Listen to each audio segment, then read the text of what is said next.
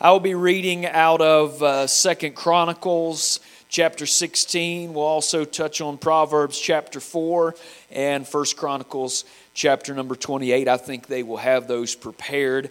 Uh, but we're going to talk uh, along the same lines we did a couple of weeks ago. Second Chronicles chapter 16 and verse number 9 says this For the eyes of the Lord run to and fro throughout the whole earth to show himself strong in the behalf of those whose heart is perfect toward him.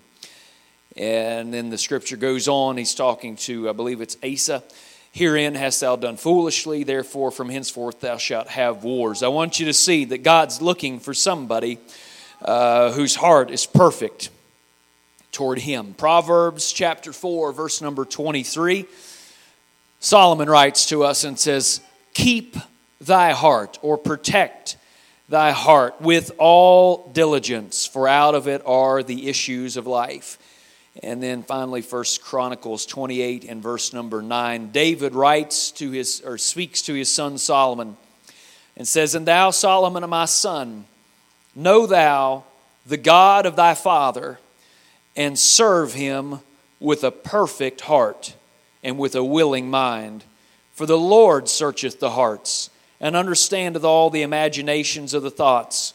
If thou seek him, he will be found of thee.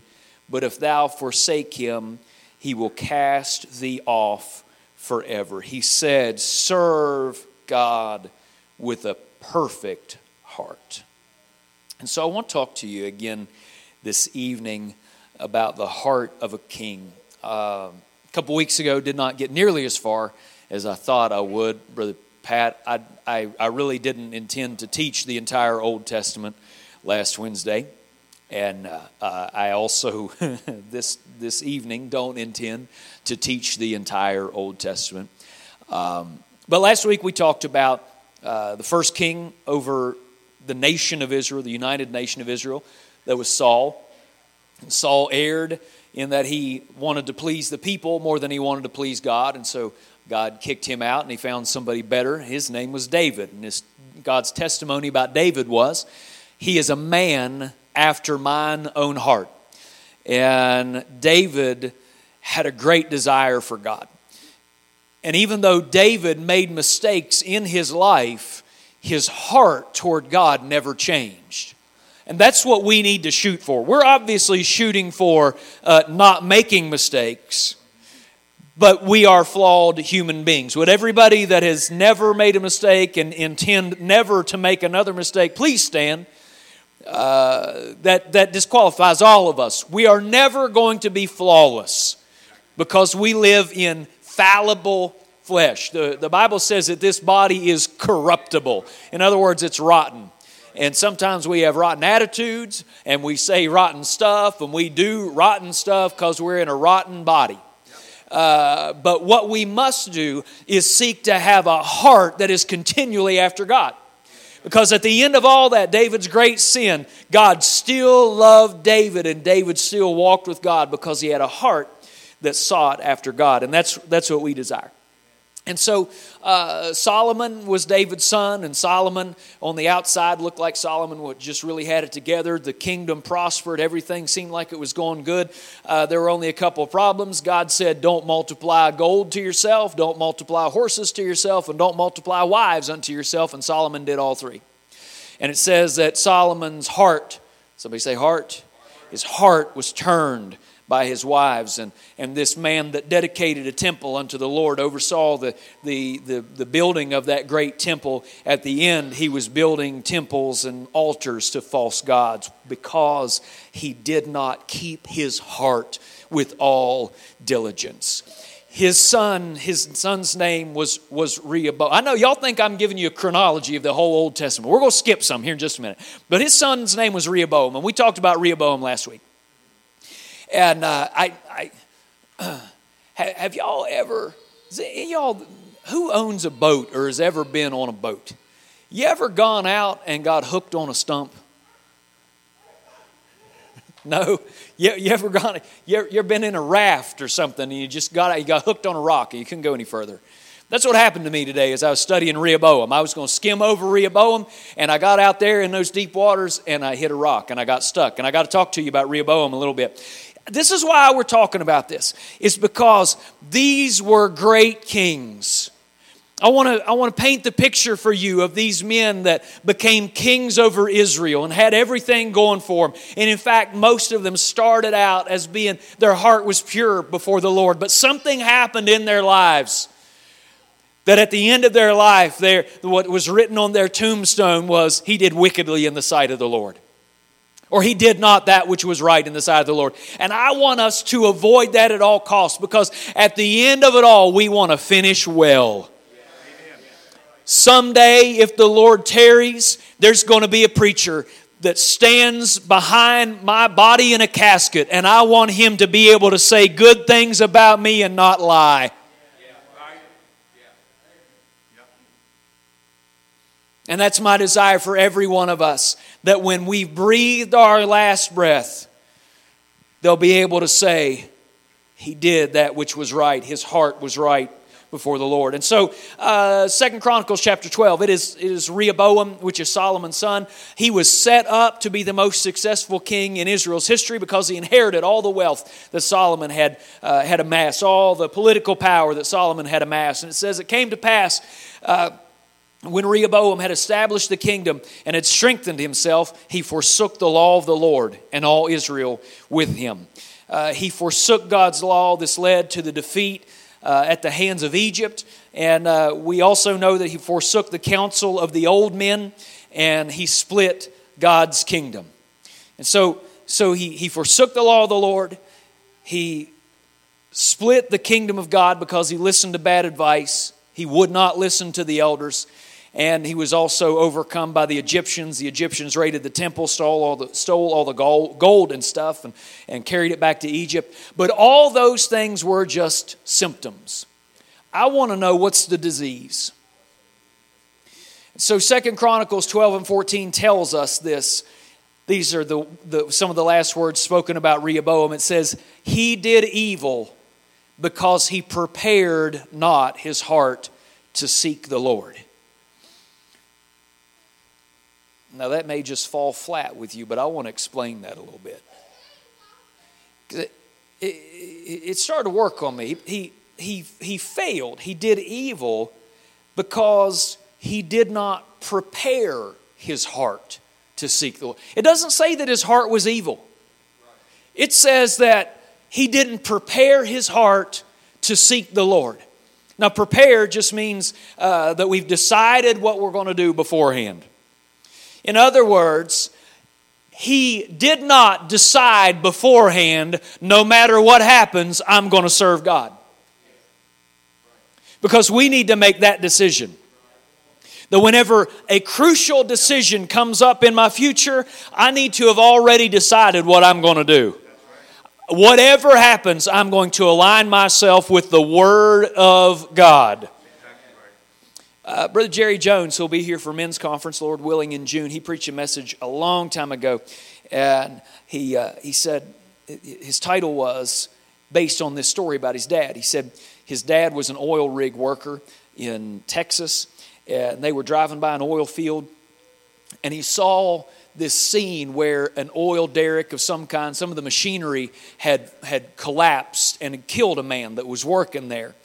And uh, his dad looked at him and said, Son, I want you to know that you need to decide which way you're going to run before the tragedy happens. You need to decide which way you're going to run. We need to decide whenever some, some problem comes up in life, we need to decide beforehand, I know which way I'm going to run. I'm going to run to the Lord. But, but to be prepared doesn't just mean to, to decide beforehand. This is what it means in the Hebrew it means uh, to be set up, to be established, to be fixed, to be firmly established. Uh, it means to, uh, to be fastened, prepared, to be ready. Uh, this is the way the NIV says it. It says, He did evil because he had not set his heart on seeking the Lord. In other words, he was not fully committed to seeking the Lord. Were there days in his life where he listened to the counsel of the prophets? Yes. Were there days in his life where he did righteous things? Yes. The Bible did not say his shortfall was in serving the Lord, but in seeking the Lord. And there's a big difference between seeking the Lord and just serving the Lord. Because serving the Lord means I'm doing stuff for Him. But seeking means I am yearning after Him. And it says, He failed to prepare his heart to seek the Lord. We've got to have a desire, not just for church, not just for the things of the kingdom, but we've got a desire to seek after God. Do you know what that means? That means every day we're in the Word of God trying to find out things about Him. Every day we're in prayer, seeking God. David said this this is David, the man who is after God's own heart. Seek the Lord and his strength, seek his face continually. When thou saidest, this is Psalm 28, or 27, verse 8, when thou saidest, Seek ye my face, my heart said unto thee, Thy face, Lord, will I seek. In other words, someplace God said, You need to seek my face. And David said, Well, that's what I'm going to do then. There's a huge difference between being associated with God and seeking God. I think Brother Morse, Sarah, do you have a cousin that's a treasure hunter? Greg. Okay. He's a, he's a treasure hunter. Now, there's a significant difference between where's he hunt treasure? Atlantic Ocean or Florida, off the coast of Florida seeking deep sea diving on the coast there, whatever. He's seeking treasure. That sounds like fun, doesn't it? Sounds exciting, doesn't it? Sounds daggone inconvenient to me. There's a lot of work involved there. That's not easy stuff. If it was easy, the treasure would already been found. I want treasure that's laying on the beach. I don't want treasure that I got to get scuba tanks on and and and you know that's that's that's a little bit of work. It's a lot different to treasure hunt than it is to Easter egg hunt. All y'all folks against Easter egg hunts, please don't throw me out of the church right now. But uh, you know, if you're Easter egg hunting, I kind of like Easter egg hunting. You know, Sister Martha, now don't, don't y'all have a powwow back there? Call a business meeting in the back of the church. But you know, whenever I was a kid, I enjoyed Easter egg hunting. That's kind of fun, you know. You go out, nice spring day, you're looking under rocks and you're looking behind bushes, and this is a good time, you know. But you know what, Brother Tommy, if it started to storm, I probably wasn't going to be out there hunting Easter eggs. Um, if, if the Easter eggs were out in the Atlantic Ocean under 40 feet of water, I'm going to not go go find that egg. Because there's a difference between seeking something and just kind of casually being associated with something. Easter egg hunting is a casual association. Treasure hunting, hunting is a seeking. And the Bible says we should seek the Lord. The difference between seeking and just being associated is that seeking still happens when it's inconvenient. Jeremiah said this, God said this through Jeremiah, and ye shall seek me and find me when ye shall search for me with all your heart. God is looking for people that are going to seek him with all their heart. What does that look like? That's a Syrophoenician woman that comes to Jesus and says, Will you heal my child? And even though Jesus called her a dog, she said, It's okay, I'll just take some crumbs. Would not be turned away a seeker is a Zechariah who's going to climb the tree just to get Jesus' attention. A seeker is a, a woman who is with an issue of blood will press her way through a crowd just to touch the hem of his garment. A seeker is four friends who carry their sick friend up to the roof and rip the roof off. A, a, a seeker is a Jacob, though you may not like his practices, he was willing to wrestle with an angel to get everything that God had for him. I want to be a seeker, not just an associate of God. I just don't want to be part of a church. I want to be a seeker of the Lord because I understand if we don't prepare our hearts to seek Him, something else is going to get in our heart. Seek him. This is what the Bible says in uh, Psalm, I'm sorry, First, First Chronicles 16 11. Seek him continually. We've got to prepare our hearts and firmly set a commitment to seek the Lord daily. When it's not convenient,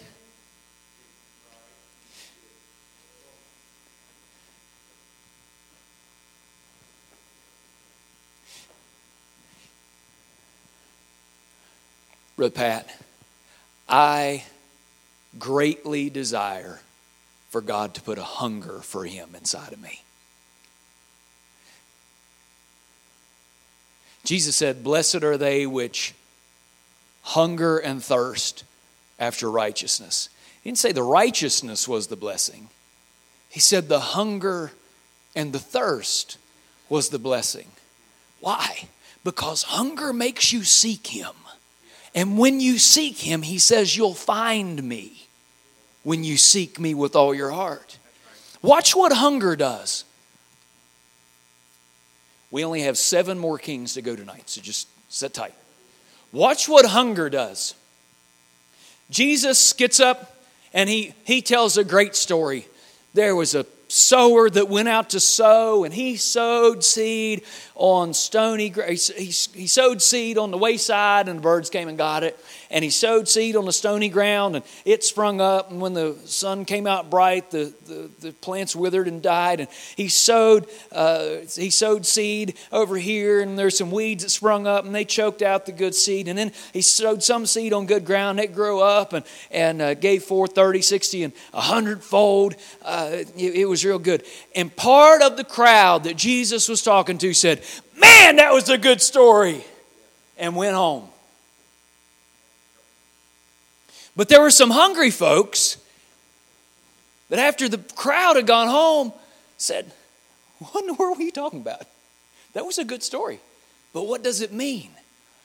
And Jesus began to minister to the hungry people and gave them revelation. Well, the seed is the Word of God and, and begins to explain this parable to the hungry people. And I don't know if I should tell you this or not, but people will sort themselves. Watch this. Jesus gets up one day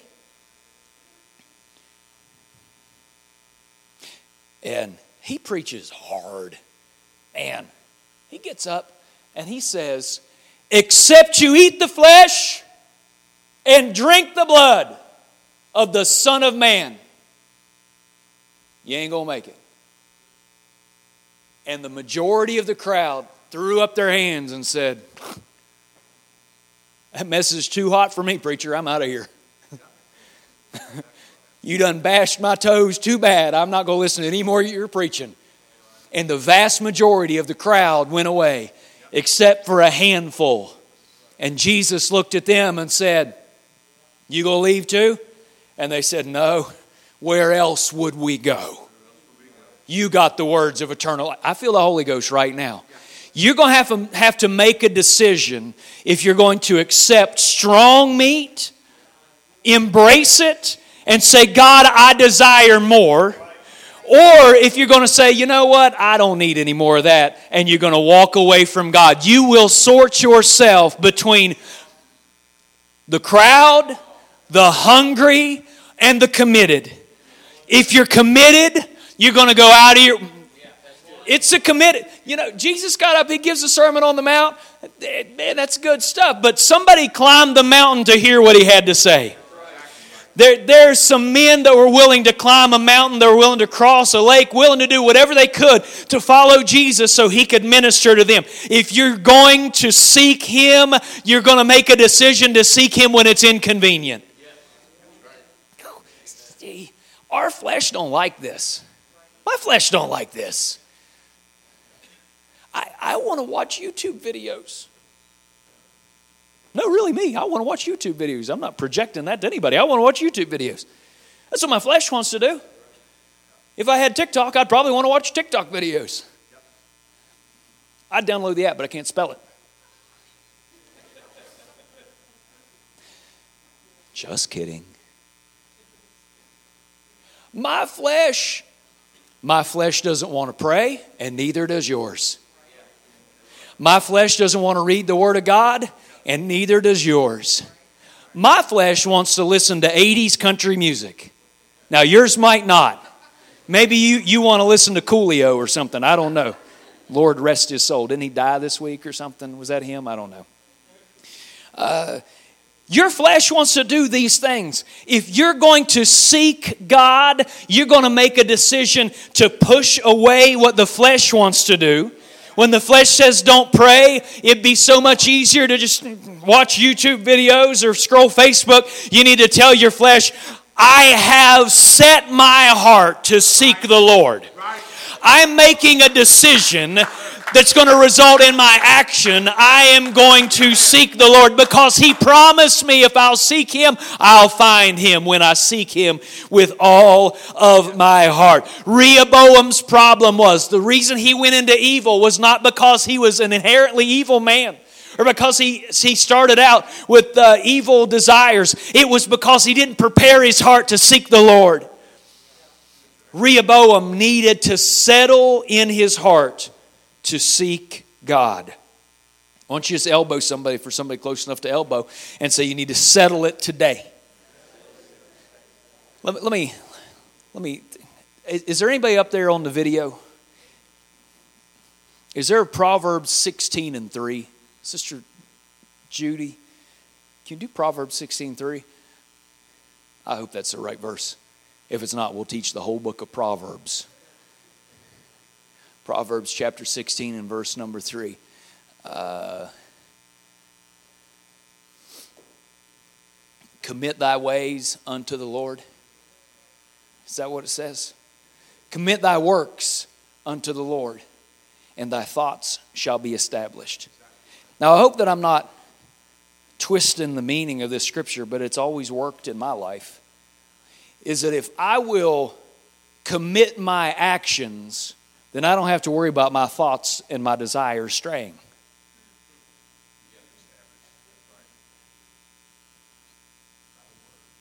If, if I,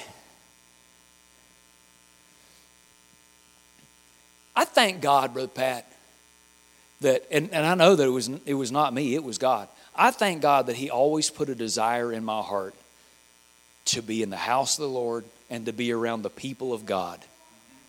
Uh, when, when our family goes and visits another church out of town, we can go and know no one in the building. Never been there, never met the pastor, don't know any of these people, and they will be turning the lights off before we leave. Not to get rid of, well, yeah, to get rid of us, but we're we're just like hanging around the people of God whenever I was a, a new convert, I remember uh, I didn't lie to my boss, but there was a church work day going on. And I was, I really wanted to go to the church work day. Not, be, not, probably not because I had some great desire to seek God. I, I want to hang out with the people of God because I like the people of God. And so I, I called my boss. I didn't lie to him. His name was Lynn Durham. He's a great guy. She looked directly into the camera.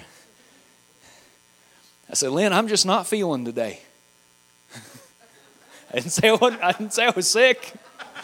Truth was, I didn't feel like coming to work because there was a church work day going on. I said, Lynn, I'm just not feeling today. He said, Well, okay, if you can't come in, you can't come in. That's fine.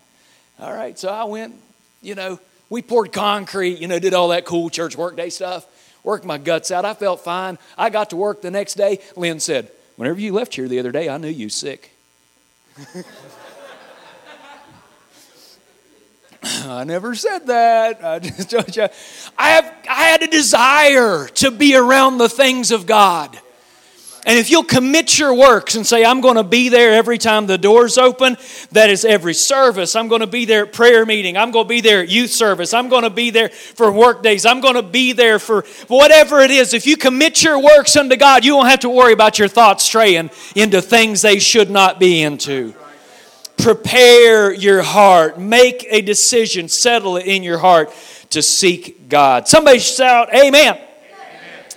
And so, uh, that is Rehoboam. And that, that, we got hung up on a stump there at Rehoboam. But I want to talk to you about one more king today. Uh, and and I, I, hope that this will bless you. Jehoshaphat uh, is not just uh, the most fun name in the Bible to say, he was also a king. Jehoshaphat, I think if you read it in First Kings, Jehoshaphat is spelled differently than it is in Second Chronicles, but it's the same guy. Uh, and it says in Second Chronicles 17 and verse 3 that the Lord was with Jehoshaphat. I want to tell you about a good king. Is that okay? We'll, get, we'll smile here for a minute. How about that? Jehoshaphat, he walked in the ways of his father David and sought not unto Baalim. He sought the Lord God of his fathers, and he walked in the commandments and not after the doings of Israel. Because at this point, the kingdoms were separated. There was Israel that generally did wrong, and there was Judah that tried to do right most of the time. So Jehoshaphat's the king over Judah. It says, therefore, because he was uh, walking after the God of his father, therefore the Lord established the kingdom in his hand, and all Judah brought to Jehoshaphat presents, and he had riches and honor and abundance, and his heart was lifted up in the ways of the Lord. Moreover, he took away the high places and the groves out of Judah. Now, usually when you read that phrase, his heart was lifted up, that's usually a bad sign. That usually meant he had pride, he, he, was, he was dealing with uh, too much success, like we talked about Uzziah last time. Uh, but that's not what this scripture means. It's in the King, New King James, it says it this way His heart took delight in the ways of the Lord. Uh, the New Living Translation, he was deeply committed to the ways of the Lord the uh, New International Reader's Version, his heart was committed to living the way the Lord wanted him to. He was lifted, his heart was lifted up in the ways of the Lord, and that's the way that we ought to be. We ought to love the things of God.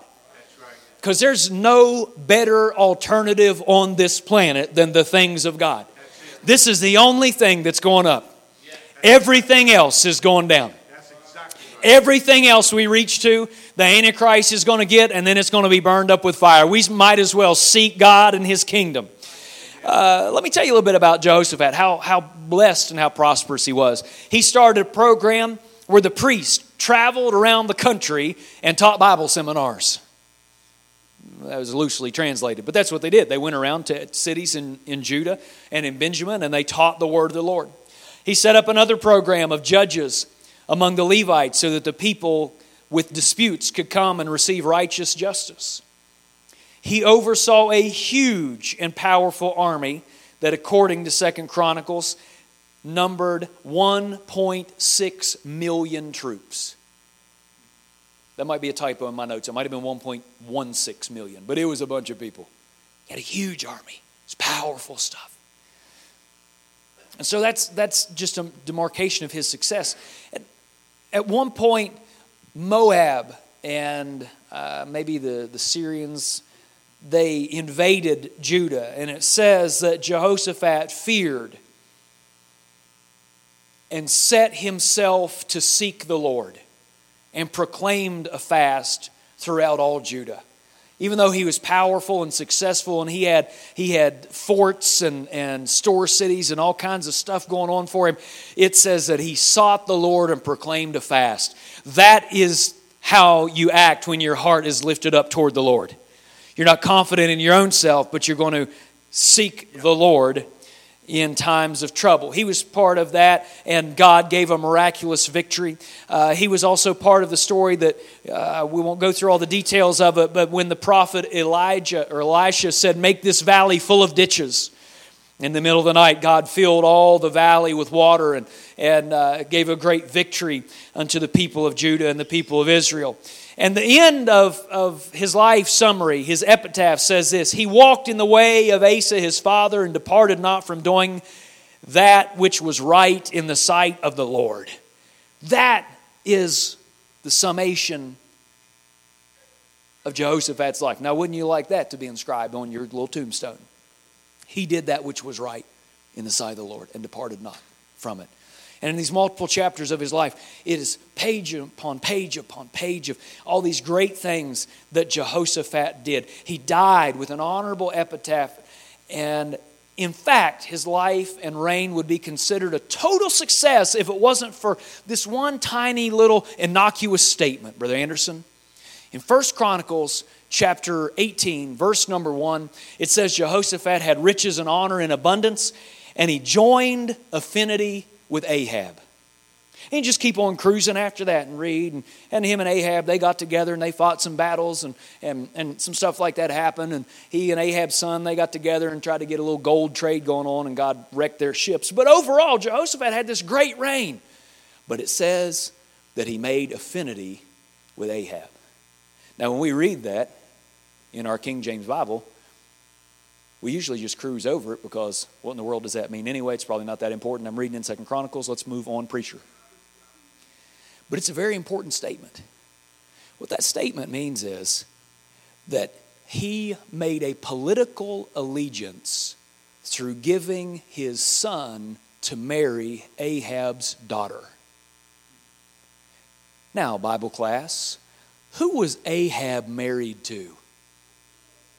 Jezebel. He made an arrangement so that his son would marry Jezebel's daughter.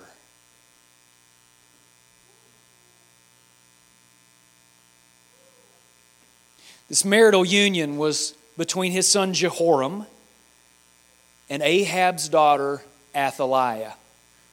And when Jehoshaphat died, Jehoram became king. Jehoshaphat, look at your neighbor, make sure they're paying attention. Jehoshaphat was a wonderful king. Tell them that. Jehoshaphat was a wonderful king. The prophets respected Jehoshaphat. He did that which was right in the sight of the Lord.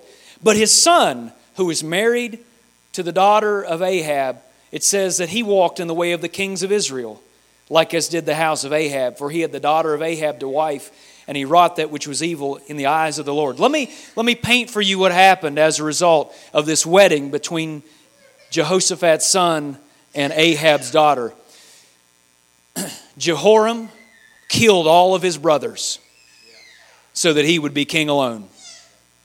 When Jehoram died, his son Ahaziah reigned, and he walked in the ways of the house of Ahab. And the Bible says why? Because he had his mama for a counselor. Athaliah was his counselor. When he died, it says that Athaliah destroyed all of her grandchildren so that she could be queen undisputed, except for Joash, which we may talk about sometime. Jehoshaphat arranged a marriage out of expediency. It looked like a good idea. I will have my son marry your daughter, and it's going to work out politically for me. It's, it's going to be all good, folks. But out of that, it resulted in one, one of his sons killing all the rest of his children it resulted in all of his grandsons being wiped out in the judgment of God, and it resulted in all of his great grandsons, except one, being wiped out by a wicked queen. That was what happened when Jehoshaphat made an allegiance with his son and Ahab's daughter. So let me talk for about five more minutes. It matters who you marry. It matters. Let me talk to, to parents of children that are unmarried and grandparents. It matters who your children marry. Because marriage is a matter of heart. I'm not talking about love. The one person who have more influence in your life than anyone else is the person you're married to. And because Jehoshaphat chose an ungodly wife for his son, it wrecked his legacy. Why? Because one wicked woman, and I'm sorry that it was a woman, ladies, if it had been a wicked man, it would have been the same deal. One wicked woman ruined his entire family. He thought it was a good idea. But it was definitely a bad idea. The Bible says, Be not unequally yoked together with unbelievers. For what fellowship, what fellowship hath righteousness with unrighteousness, and what communion has light with darkness? Why couldn't Jehoshaphat, this great king, have learned from his great great grandfather Solomon? Because Solomon's heart was turned by his wives. And Jehoshaphat says, You know what, Jehoram? Why don't you marry this chick Athaliah? I mean, her grandpa's just the king of the Zidonians. Her mom's just a, the Bible says, witch. Ah, be fine. You'll convert her. Doesn't happen that way. Exactly right. Well, please, please, please, parents, grandparents, don't have some desire for your daughter to marry the captain of the football team or for your son to marry the head cheerleader. Well, you know, we'll get him in church. It almost never works that way. It's like using your kid as bait. And I don't even like fishing, but I know that when you fish, it doesn't usually work out well for the bait.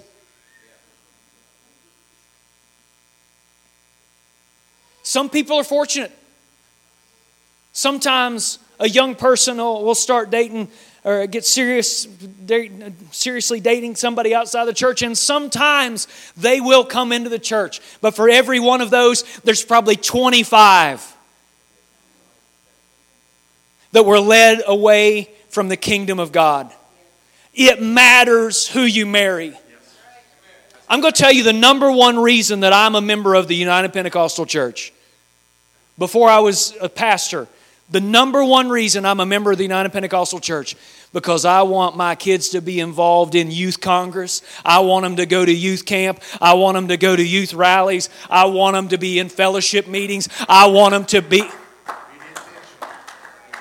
I want them to be with other precious believers. I was joking with the when we were in, in uh, Florida this week, there was a seminar for ladies who felt the call to ministry. And I said, man, if I was a single guy, that'd be a good place to go shopping.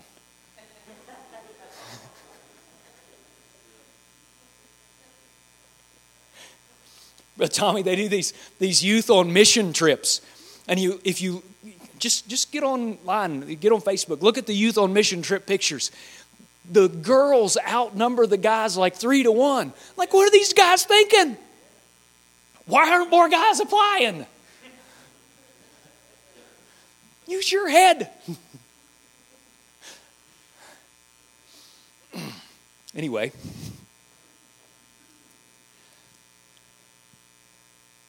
I want my kids to find somebody that's in love with Jesus that's desperately in love with Jesus.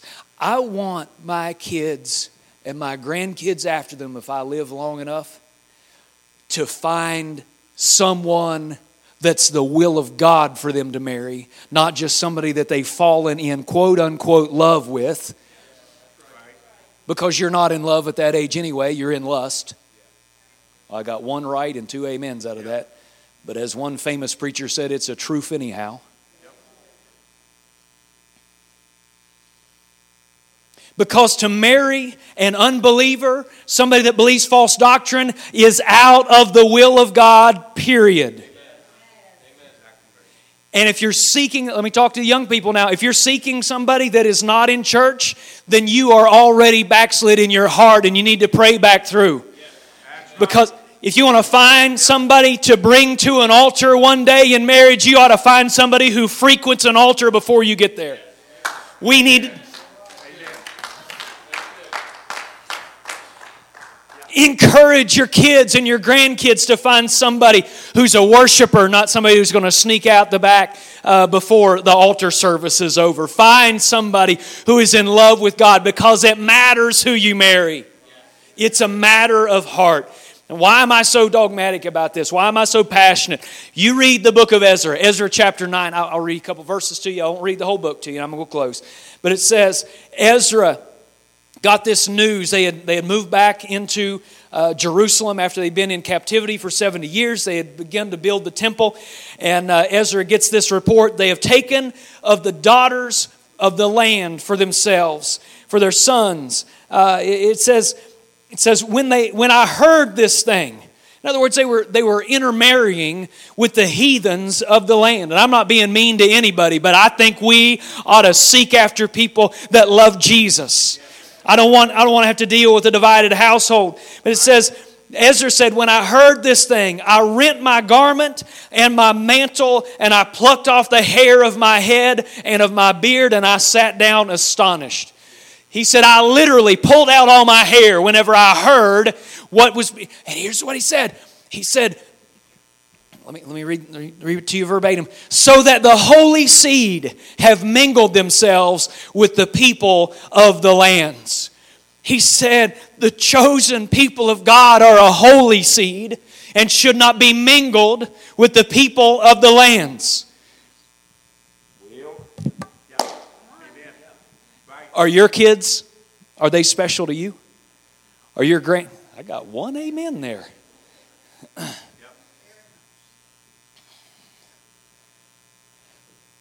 Now, let's just be real here. Isaiah's scared to death. I, I, is your girl's name? Is it, is it Hoyt or Mathews? Hoyt. She'll be good to you.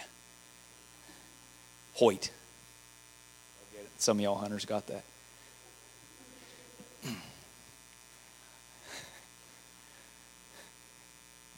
He posted on Facebook a few weeks ago that he got a new girl and posted a picture of his new bow. I thought it was wonderful. I don't know why he's embarrassed. I thought it was the greatest. That's, that's one of the best posts I've seen in months. It's great. Every time he's out here doing target practice, I'm like, how's she doing? Oh, she's doing good. Great. Tune her up. Tune her up good. Man, just do this a little bit. She'll do exactly what you want her to do. That's right. Don't get used to that, but enjoy it. Where are we going with this, Isaiah? You know what? It is true that your child or grandchild could marry somebody in the church and they turn out to be a loser. It is true. But there's a whole lot less chance of that than if they find somebody in the world and think, well, they'll, they'll convert them to the truth and that they'll be. It almost never happens. God help us, like Rehoboam should have, to have our hearts fixed. This is what I'm going to do. I am prepared. I. Pastor Bounds used to say this, and it was kind of a joke, but he uh, was talking about, I don't know, if Sasha was dating somebody, Shay was dating somebody, and he said, The first question I'm going to ask is, Does he talk in tongues?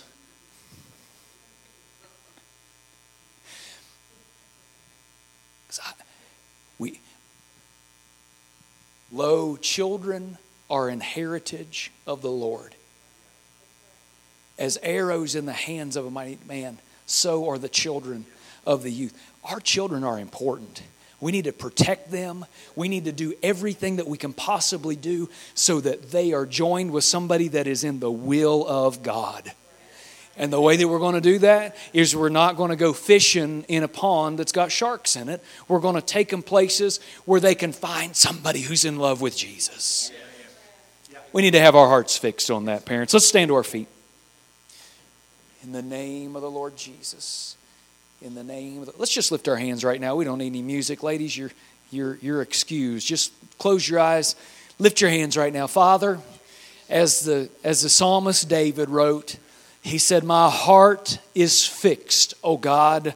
My heart is fixed. My heart is prepared. My heart is is committed to seeking you and the things of your kingdom. I pray today, God, that you would give us a heart that is on fire for you, a heart that is hungry for you. I ask you today, God, that you would fill us with a hunger and a thirst for righteousness, for right living, for godliness. Fill us Oh God, with a desire for your word, a desire for prayer, a desire to worship you and love you with all of our heart, soul, mind, and strength. Help us, God, to commit our works to you. And we know when we commit our works to you, you are going to take care of the thoughts and intents of our mind. I pray today, great God, that you would give us a desire and a steadfastness and a resolution that we are going not to seek after the things of this world, but we're going to seek after godliness, righteousness, and holiness. In the name of the Lord Jesus, let it be done today in Jesus' name. Somebody shout, Amen.